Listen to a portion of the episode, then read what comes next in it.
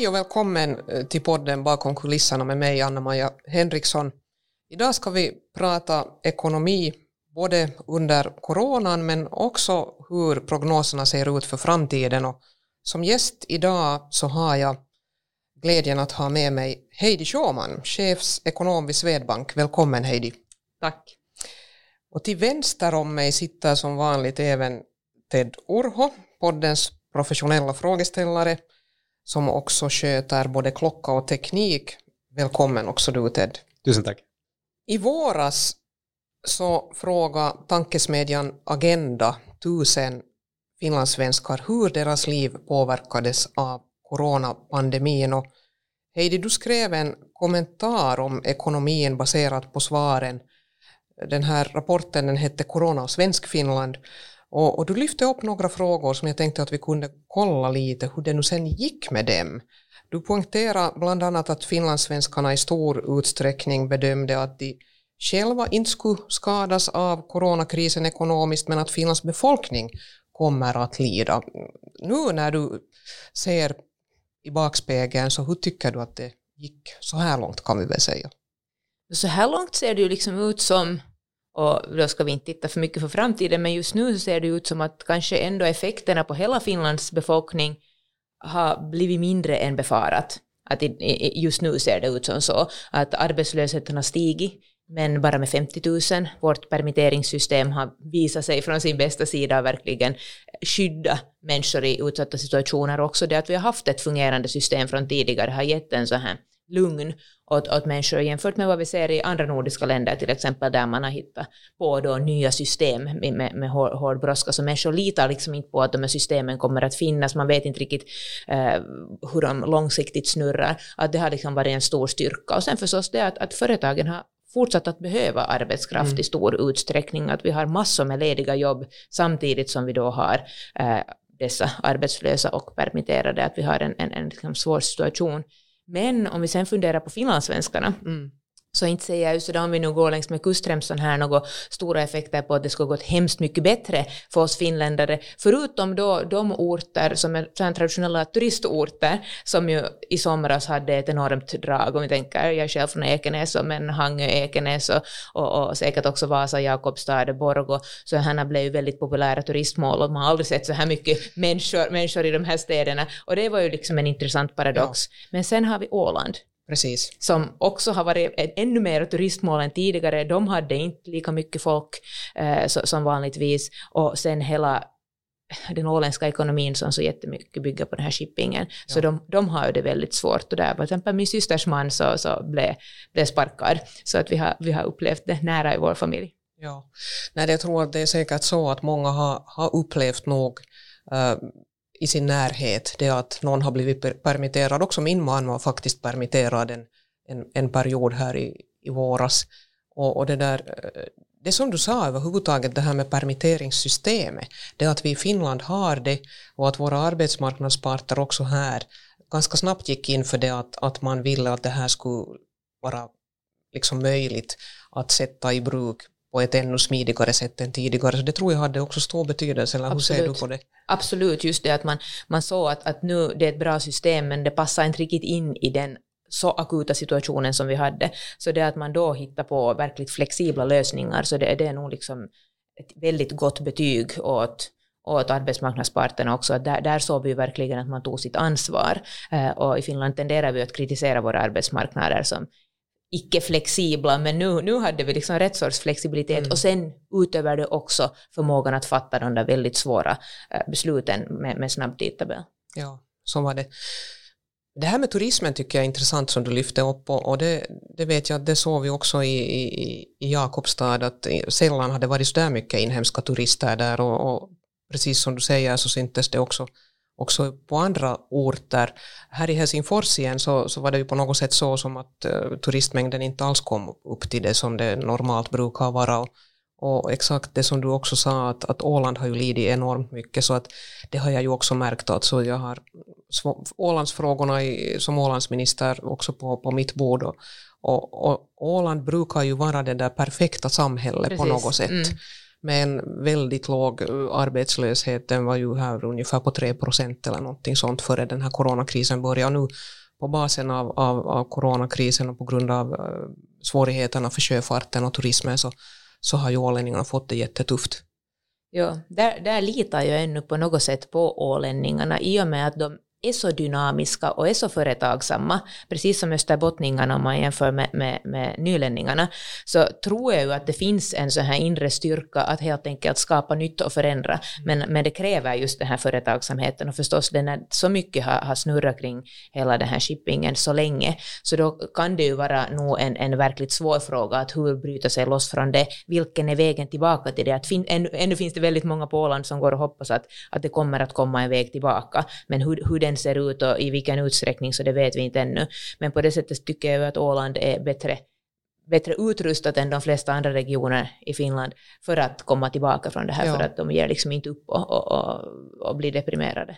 Nej, så är det, och om vi har ålänningar nu som lyssnar så kan jag glädja ålänningarna också med det att regeringen faktiskt nu har alldeles nyligen fattat beslut om att Åland får lite mera pengar också nu för sina coronakostnader, 1 miljon tillkom det till den här veckan, så att det hjälper lite. Och när det gäller sjöfarten så har ju regeringen också jobbat utgående från det att sjöfarten måste stödas nu i det här sammanhanget.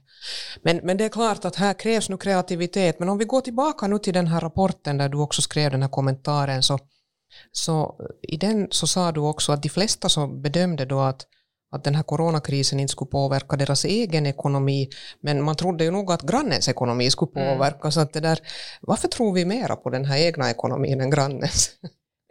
Kanske av den enkla orsaken att vi vet mera om egna ekonomin än om grannens ekonomi, och det här är ju något som vi ser i alla så här konsumentförfrågningar egentligen, att man på något sätt tänker att det kommer att gå bättre för mig. Och jag tror att det har väldigt mycket att göra med att det som man sen tänker att sker i samhället mer brett, så det baserar man på vad media skriver, och media tenderar att ta fasta på negativa nyheter, men sen känner man sin egen situation bättre än någon annan, och då vet man ändå rätt så bra att hur går det på min arbetsplats, hur går det på min frus eller mans arbetsplats, och då har man en bättre förmåga att evaluera det, att kanske just i sådana situationer så är var och en den bästa sakkunniga just gällande sin situation, och då fanns det kanske en överdriven pessimism gällande hela den finska ekonomin. Men du lyfte också upp företagarna och att företagarna såg väldigt annorlunda på situationen då på våren, och bedömde att de nog skulle lida kännbart ekonomiskt av coronakrisen. Hur gick det här då? Det är ju det som är spännande i den här krisen, för att det är så annorlunda än under en vanlig lågkonjunktur. Att man kan inte säga att det egentligen finns en viss effekt på företagare. Förstås under andra kvartalet i år så gick liksom allting brant neråt. Men så hade vi också väldigt kraftiga finanspolitiska redskap för att dämpa den här nedgången. Men det som vi ju ser är att det finns massor med företag som det går väldigt bra för. Och så har vi massor med företag som det går väldigt dåligt för. Så det är en sån här otrolig tudelning som ju är problematisk på det sättet, för att den har ju att göra med att man på ett sätt har hindrat marknadsekonomierna från att fungera. I och med att man har nedstängningar och en del helt enkelt inte får idka den näring de har valt på det sätt som man hade tänkt när man började det här företagande. Så det är liksom skapar ganska mycket schismer och nog en stark känsla av orättvisa. Förstås man har satt alla pengar och all sin energi på ett visst företag, och så inser man att det bara går inte. Och det är ju den stora frågan här nu framöver, att hittills har liksom alla fått hjälp som har behövt, som har haft det riktigt svårt, men framöver så måste man ju nog titta lite noggrannare att vilka är de här som fortsättningsvis behöver hjälp. Här är det ju också nog så att vi har från regeringens sida försökt se till att företagen skulle kunna stödas för att också undvika onödiga konkurser. Och jag har på mitt bord också på justitieministeriet nu haft en hel del sådana här tillfälliga lagar som vi helt enkelt nu har gett förslag om till riksdagen, och riksdagen också har fattat beslut om, till exempel det att man inte ska kunna bli försatt i konkurs så lätt. Och vi har också nu gått in med ett lagförslag som handlar om att indrivningskostnader för företag också får vissa tak och så här. Och sen framförallt så har man ju också gått in för de här direkta direkta kostnadsstöden till företag och också andra stöd via Business Finland och så vidare.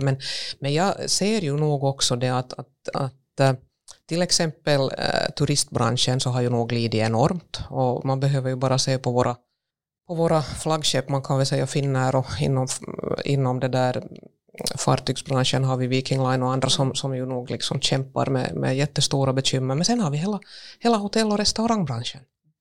Där har det varit jobbigt, och det tycker jag ändå är nu på något sätt i balans, att vi kan gå på restaurang och äta. Ja. Och det kan man väl också säga, jag tror det är viktigt att säga det, att när jag lyssnar på Mika Salminen med jämna mellanrum, han kommer till regeringen och berättar om det här coronaläget med jämna mellanrum, senast också den här veckan, så är det nog alldeles uppenbart att den här smittspridningen nu så sker ju inte i någon större utsträckning via restauranger och kaféer.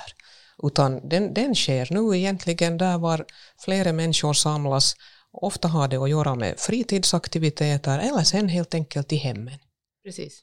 Ja, och det är ju en tröst om man tittar nu på läget i Finland och jämför med egentligen alla våra grannländer där situationen är jättemycket sämre, där man har övergått i ganska kraftiga nedstängningar.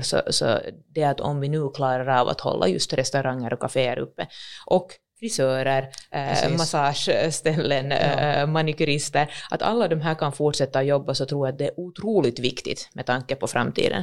Så är det säkert.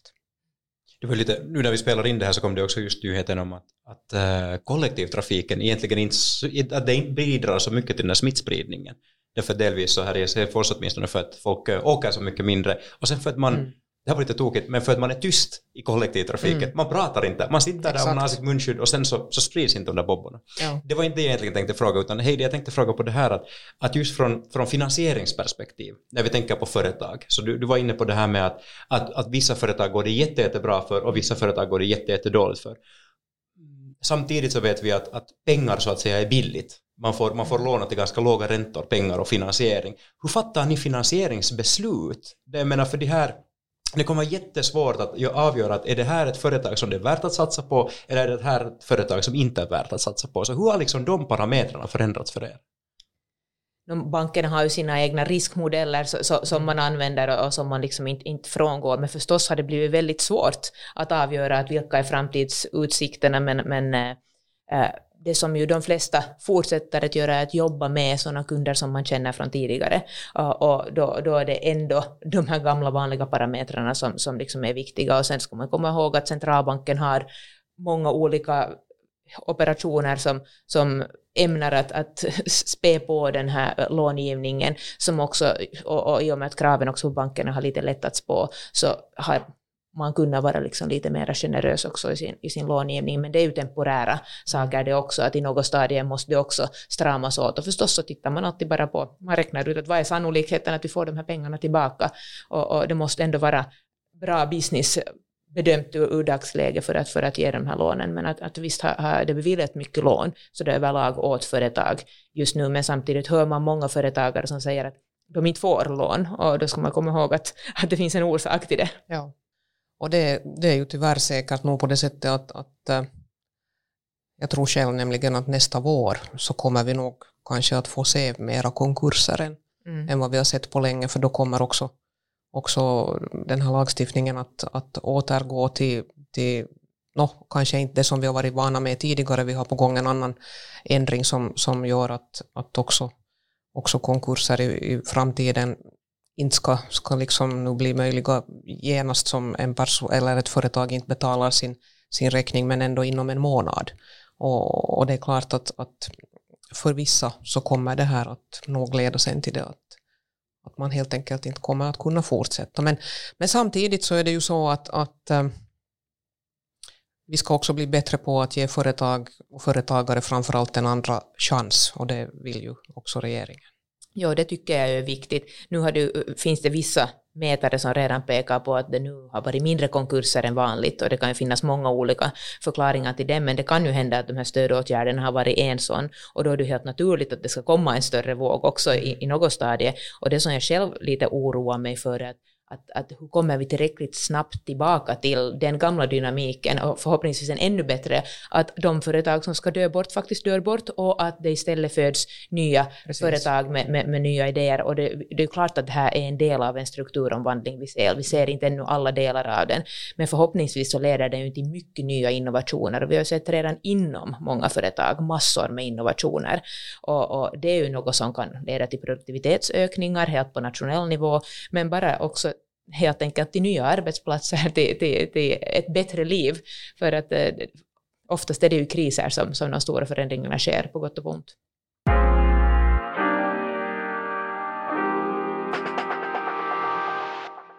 Innan coronan slog till så var ju ett av våra främsta mål här i Finland så var att höja sysselsättningen för att stärka vår ekonomi, och vi hade en sån här ambition på att under den här regeringsperioden nå en sysselsättningsgrad på 75%. Och det där helt enkelt handlade också om det att vi ville ju och vill fortfarande att vi ska ha fler människor i jobb, och då var också målet satt att få 30 000 sådana här nya arbetsplatser på basen av beslut som har fattats. Nu så har vi ju också i regeringen varit tvungna att omvärdera den här målsättningen. Vi har ju insett det att 75% når vi nu tyvärr inte. Men faktum kvarstår att det ju fortsättningsvis för Finlands framtid så är det oerhört viktigt att vi ska ha fler människor i jobb och att vi blir mera också produktiva, att vi hittar de här nya innovationerna och så vidare. Och nu har vi ju en sån situation att vi har fattat beslut som ska innebära 31 till 36 000 nya arbetstillfällen. Bollen ligger till en del hos våra arbetsmarknadsparter. De ska komma nu med förslag på att hur vi hittar 10 000 arbetstillfällen till när det gäller speciellt den äldre befolkningen, alltså de som har fyllt 55. Och sen har vi också slagit fast att vi har höjt egentligen det här målen till 80 000, att vi måste ännu fatta beslut under den här regeringsperioden som ännu ytterligare leder till en högre sysselsättning. Men man sätter ihop 1 plus 1 nu och ser liksom på den situation där vi nu är. Vi har en coronaepidemi som tyvärr liksom drabbar hela Europa, drabbar hela världen, drabbar också USA och liksom viktiga handelspartner för Finland. Och vi vet att vi som exportberoende land har liksom vi är jätteberoende av andra. Så hur ser du, Heidi, nu på den här situationen? Det som jag kanske skulle understryka är ju att vår sysselsättning har ju inte sjunkit så jättemycket än så länge, vilket är väldigt, väldigt positivt. Och sen är jag är inte lika rädd i den här lågkonjunkturen som i vanliga lågkonjunkturer, att det liksom blir ett långt spår av den arbetslöshet som har fötts, i och med att det inte kommer egentligen från brist på riktig efterfrågan, utan det är på grund av begränsningar.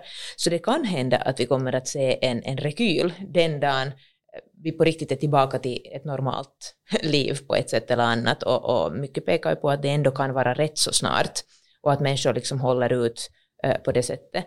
Men just som vi ser situationen just nu, att det finns väldigt mycket lediga jobb som kanske ingen ens söker, så ser jag nog att väldigt, väldigt mycket tyngdpunkt borde läggas på utbildning.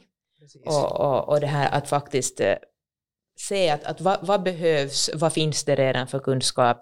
All kunskap kan vi säkert inte liksom lära ut här, utan också det här att få utlänningar att flytta till Finland med den kompetens vi behöver, så det kan vi inte liksom förbise, att vi kommer inte att komma upp till sån sysselsättning vi behöver utan att få lite människor att flytta hit. Och där är ju nu det hur vi har hanterat den här coronaepidemin, och om det fortsätter så här bra, nog en sak som säkert kommer att få många att tänka att Finland är ett intressant land, att varför har de klarat det här så bra? Det var alla mina nordiska och baltiska kollegor frågar, vad är det ni gör? Att inte vet jag riktigt vad det är vi gör annorlunda, men nu tror jag ju på det här, att om det hjälper att man är tyst och att man håller avstånd, så det faller sig ganska naturligt för många av oss, inte så mycket för mig, men för väldigt många, att man har inte alltid så mycket att säga, och det liksom skyddar oss nu. Ja. Men på ett sätt så har vi ju hittills lyckats bygga vårt brand på ett helt otroligt sätt i den här krisen, även om det inte är medvetet brandbyggande på något sätt. Så där ser jag ju att vi har goda möjligheter, att det här är ett samhälle många kan tänka sig vilja bo i. Men säkert behövs det också fortsättningsvis hårda reformer för att så att säga tvinga människor att att jobba. Det är ju alltid den här svåra frågan att är människor utanför arbetskraften och arbetslösa för att de inte vill jobba eller för att de helt enkelt inte kan, och hur mycket vill man, vad är man beredd att göra för att få det där jobbet. Men sen har vi ju nog också alla människor med mentala problem, utbrändhet. De här sakerna har på många sätt accentuerats också under den här krisen när människor är mer ensamma än vanligt och så här. Och det är ju någonting som vi måste liksom ta i riktigt ordentligt, för att vi har helt enkelt inte på det personliga planet men inte heller på det samhälleliga planet råd med att så många människor mår dåligt. Ja, och det har du ju alldeles rätt i. Och det ser vi ju tyvärr nog under den här krisen nu att ensamheten ökar, människor känner att de är mer isolerade och har inte kanske det stöd som de skulle behöva. Jag är speciellt själv bekymrad över ska vi säga, de unga som också nu är tvungna att jobba mycket med distansstudier. Är du första året studerande på Åbo Akademi eller Hanken eller Helsingfors universitet eller på någon yrkeshögskola, så kan det kännas ganska ensamt. Och det här är liksom, jag är lite orolig för det här att vad händer nu med den generation som vi är jätteberoende av också när vi tittar framåt, att vi har ju som inte råd att förlora dem. Men jag tycker det var intressant det du sa när det gäller att vi kan som land också dra nytta nu av det att vi har klarat i Finland den här coronapandemin bättre än många andra. Och att det beror på att vi är mera tysta, det tror jag också. Sen tror jag ju att det nog också beror på det att finländarna är nog liksom ett, ska vi säga, lydigt folk, att när regeringen säger att nu är det liksom dags att använda ansiktsmask, när vi nu väl kom till det, så då börjar man göra det. Precis. Och det såg jag också själv ett exempel på i Österbotten. Det var före den här rekommendationen hade kommit lokalt där, före det här coronautbrottet kom i Vasa. Så veckan före så var jag nästan en av de få som på Prisma gick med den där ansiktsmasken när det inte ännu fanns en sån här lokal rekommendation. Men följande vecka så var ju 95% där med ansiktsmask. Ja. Liksom att man tar till sig, och sen det att vi är tysta, vi är ett glesbefolkat land, vi är inte hemskt många där i spårvagnen. Jag tror att det är lite annat också i tunnelbanan i Stockholm. Det är en annan sak. Och sen också det hur, som jag ser det, företagen har varit väldigt snabba och ivriga med det här att människor ska jobba hemifrån om det bara är möjligt. Att företagen har tagit sitt ansvar, och det liksom stöder människor deras privata beslut också, att om arbetsgivaren säger att nu kommer du inte till kontoret, så anpassar man resten av sitt liv ganska snabbt också, att okej, att om jag inte går till jobb så det styr ganska mycket allt annat vad jag gör, för att det är ju ändå liksom det viktigaste jag sysslar med under dagen, att då ska jag vara försiktig på andra sätt också. Och i och med att vi har haft så jättebra digitalt kunnande och bra möjligheter att jobba hemifrån, att vi vet att de länder där människor redan tidigare jobbar mest hemifrån och på distans. Så nu det var en naturlig situation att vi flyttades hem, medan i många länder i Sydeuropa så var det en väldigt främmande tanke. Och man har inte samma mängd av bredband och datorer hemma och så här. Att vi hade liksom förutsättningar, och sen satsar vi på våra hem. Så det är internationellt sett att människor sätter både tid och pengar på att ha ett trevligt hem. Så det har liksom inte varit lika hemskt för de flesta att jobba hemifrån som i många andra länder där boende inte alls är på lika hög nivå som vi har här. Det är nog en jätteintressant aspekt, så att det här, jag är jätteglad att höra att du säger det här, därför att jag tror att vi blir ju själva så hemmablinda. Vi tar liksom allt för givet, och vi är ju nog ganska som folk också lite sådär att vi tycker nog om att piska oss själva. Det ska nog vara liksom lite, det ska nog vara lite jobbigt, och det ska nog vara lite motigt, och nu skulle det kunna vara bättre och så vidare. Men om man skulle höja den där blicken och säga att nu har vi det faktiskt ganska bra, och att vi skulle bli i framtiden ett land dit man faktiskt vill komma. Också välutbildad den där befolkning eller människor från andra länder skulle vilja flytta till Finland. Vad skulle vara trevligare än det? Men samtidigt är jag ju lite orolig för den utveckling vi har. Jag ser hur debatterna går i riksdagen, där det då finns ett parti speciellt som ju vill utmåla invandringen som någonting negativt, och dessvärre så leder det ju till en väldigt sån här destruktiv och negativ diskussion och debatt om människor som kommer annanstans ifrån. Och på något sätt så, jag hoppas ju att Sannfinländarna också skulle inse det, att om inte kommer invandring till Finland så inte finns det någon som sköter dem heller sen när de blir äldre. Nej, det är samma som situationen i USA egentligen, att om man stänger den här gränsen till Mexiko och det varken finns lagliga eller olagliga vägar in, så vem ska plocka deras frukter och vem ska städa deras hem och vem ska ta hand om dem när de är sjuka? Och framförallt så ska vi ju inte glömma att väldigt många invandrare är högkunskapsinvandrare, både humanitära flyktingar och sådana som kommer efter jobb, så finns det många med hög kunskapsnivå och högt potential, så det är liksom det är en väldigt mångfacetterad fråga. Så är det. Och sen om vi tittar liksom på Europa nu och det här med Finland som exportberoende land, så hur ser du nu på den här situationen? Vi har ju ett gigant sån här stimulanspaket på gång inom EU som ju är alltså enormt i förhållande till allt vad man tidigare har sett, och det är fråga om hundratals miljarder som de olika länderna nu sen ska liksom själva bidra till och sen få pengar tillbaks från, och för Finlands del så handlar det om ungefär drygt 3,2 miljarder och de här pengarna borde vi ju använda på något fiffigt sätt liksom för att förnya Finland, och det tänker ju regeringen också göra. Men hur ser du, Heidi, på det här att man liksom går in med en sån här stor stimulansbudget nu? Det är en svår fråga för att den är så nära kopplad till hur EU ska se ut i framtiden. Och jag hör ju till dem som tycker att ett federalt EU skulle vara en bra sak. Och det är många som tycker annorlunda. Samtidigt ser jag ju att det kommer inte att ske för att det finns så mycket politiskt motstånd. Så det är lite med blandade känslor jag tittar på det här paketet, i och med att det är ett steg åt det hållet, men sen blir det så många liksom fundamentala bitar som blir att sakna. Så rädslan är ju förstås det här att nu ökar alla på sin offentliga skuld, och sen tar vi ännu till skuld på EU-nivå. Vad händer nästa gång det är ett EU-land som inte klarar av att köta sina förpliktelser inom den offentliga ekonomin? Ska vi igen rädda det landet då, eller kommer det faktiskt att fungera? Det systemet att man är på egen hand helt enkelt. Och det skulle vara väldigt, väldigt viktigt att alla är ansvariga för sin ekonomi. Men sen att vi då har också en EU-budget som är större, där det finns, jag förhåller mig mycket positivt till vissa skatter, till exempel på EU-nivå som har med miljö att göra, kolskatter och så här. Det kan på alla sätt globalt sett vara en mycket bra sak, både för miljön och ekonomiskt sett. Men det skulle nog krävas ännu mera reformer av EU för att det skulle kunna bli liksom optimalt. Att det här fixar inte de fel som finns i EU med gällande finans- och penningpolitik. Att det här är nu bara ett steg i den riktningen. Det är spännande att du säger så här, för det är klart att också vi och också Svenska Folkpartiet tänker ju på det sättet att vart och ett land så ska ju stå nog för sina egna skulder. Vi vill inte ha en situation där man börjar ansvara för andras skulder. Sen är det, när det gäller den här speciella situationen där vi nu är, så ser vi ju det också helt nödvändigt att vi behöver gemensamma åtgärder på EU-nivå. Och det är också så att för ett litet land som Finland så handlar EU, det handlar om den inre marknaden, det handlar om fri rörlighet för företag och människor. Det handlar också om stabiliteten i Europa.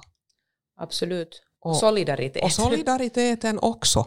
Och det är därför som det här är en betydligt mer mångfacetterad fråga än det vad vissa som nu ifrågasätter allt som har att göra med EU låter på Kina.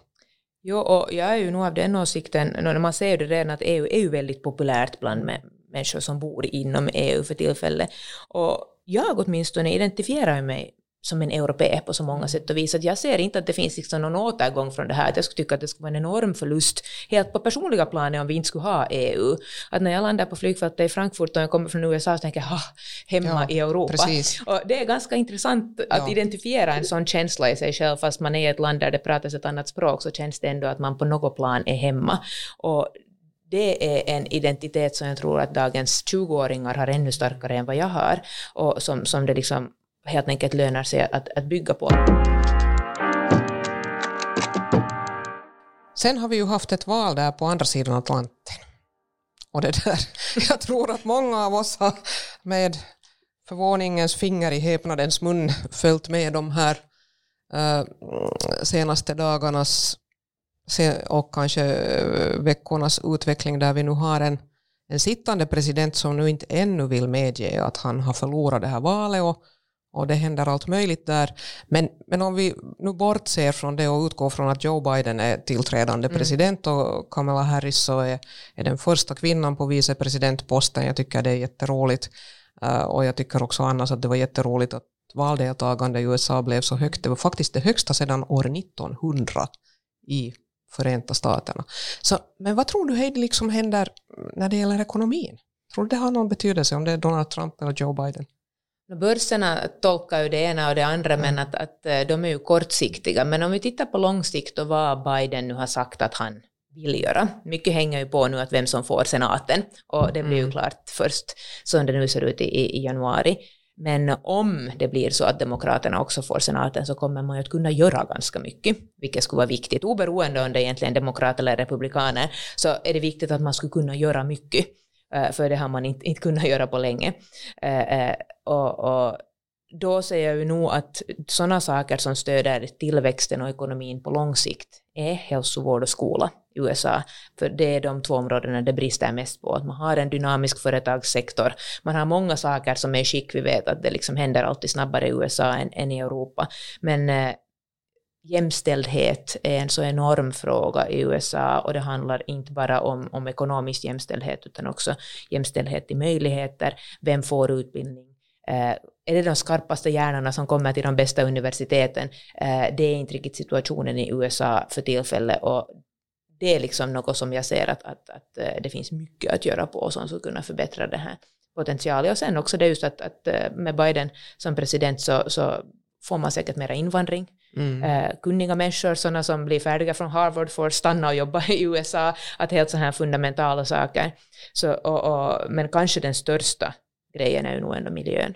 Precis. Och den är ju en ekonomisk fråga nu. Att det var ännu för 10 år sedan som var det många som tänkte att miljö och ekonomi inte nödvändigtvis hänger så nära ihop. Men att nu är det ju nog en helt fundamental fråga också för företagssektorn och för tillväxten. Så är det. Här skulle jag väl säga att jag ser ju fram emot nu att USA kommer tillbaka till Parisavtalet. Jag tror att alla, de flesta i Europa åtminstone gör det. Så är det nog. Jag knarkar ganska mycket nyheter gällande hela det här valet och hela den här hösten. Och då inför presidentvalet 2016 så då var ju alla övertygade att Hillary Clinton, ur ett europeiskt perspektiv så kommer att Hillary Clinton tar hem det här valsegern. Nu inför då Biden-Trump-valet så var det inte riktigt lika säkert. Men hur säkra var ni på att Joe Biden, eller hur säkra var ni på utkomsten av det här valet att det skulle gå till Biden? Alltså jag hade ju liksom insett det att jag tror inte på någonting mera. Jag tror inte på de här opinionsmätningarna. För jag var helt övertygad då när det stod mellan Trump och Clinton att Hillary Clinton skulle bli vald. Jag var i USA strax före det valet, talade med en massa experter och alla trodde att Hillary Clinton skulle bli vald. Så därför så var jag nu inställd på det här att ingenting överraskar mig. och liksom egentligen så gick det gick nästan så som jag hade förutspått att det skulle gå. Att det blev jättetufft och tajt och verkligt små marginaler. Att om man tänker att det handlar om totalt sett ungefär 4 miljoner röster till Bidens fördel, så det är väldigt lite. Jo, jag är lite samma, att man liksom vågar inte riktigt tro och tänka någonting, men sådär ur jobbets vägnar så var nog vår officiella linje att Biden vinner och mest sannolikt såg vi också att demokraterna tar hem liksom helheten, och nu ser ju rätt så sannolikt ut att det faktiskt går så nu, men att det är ju klart att det var ju så som alla tänkte att man har ingen aning. Och man bara hoppades egentligen och man var rädd på att projicera sina egna förhoppningar på vad man egentligen tror. Men det som man nog också kan säga om Biden är att vi vet inte egentligen så mycket vad han tänker. Och inte han en jättestark kandidat om man tänker på ekonomisk reform, utan han var mera bara det här vettiga alternativet. Han var ju det här vettiga alternativet. Om det förra valet var så att människor röstade på Donald Trump för att egentligen rösta emot Clinton. Det var inte heller liksom för Trump utan det var mot Clinton. Så var det väl kanske också lite så nu att de som hade fått nog av Donald Trump så röstade på Biden. Men, Men nu på något sätt, jag är nog liksom, vad ska vi säga, för det amerikanska samhällets skull så tycker jag att det är jätteledsamt att det har blivit så här polariserat. Och det har man ju sett länge att det är ett jättetudelat samhälle. Men inte har det ju blivit bättre och inte blir det ju lättare av att vi nu har den situationen där man också piskar upp den här stämningen. Så att vi får hoppas. Jag tycker själv att det är ganska tråkigt nu när man har sett efter då att det nu börjar bli klart att det är Biden som tar hem det här. Så det här väldigt otrevliga tonen i hur annars vettiga människor uttalar sig om Trump. Så det tycker jag också att är på många sätt farligt. Att det, liksom, det finns ett sånt hat och en sån vilja att driva med andra och skämta med andra på ett otrevligt sätt. Och det är inte en bra sak för att ena samhället. Att det liksom, just den här polariseringen den är enorm.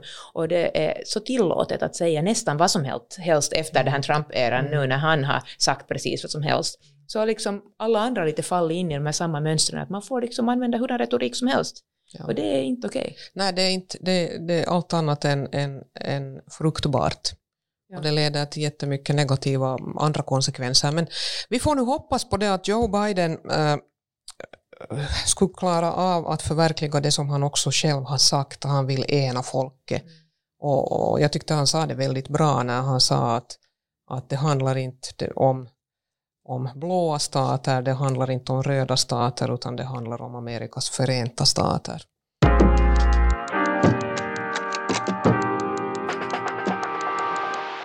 Och där tror jag att det är bra att avrunda nu för idag. Tack Heidi Schauman för att du var med. Jätteintressant och spännande att ha dig här. Och tack också Ted. Och ett stort tack till dig som lyssnar på podden. Om du har en fråga eller kommentar så går det bra att skicka in den via e-postadressen podden@sfp.fi eller via SFPs Instagram. Mitt namn är Anna-Maja Henriksson och du har lyssnat till podcasten Bakom kulisserna.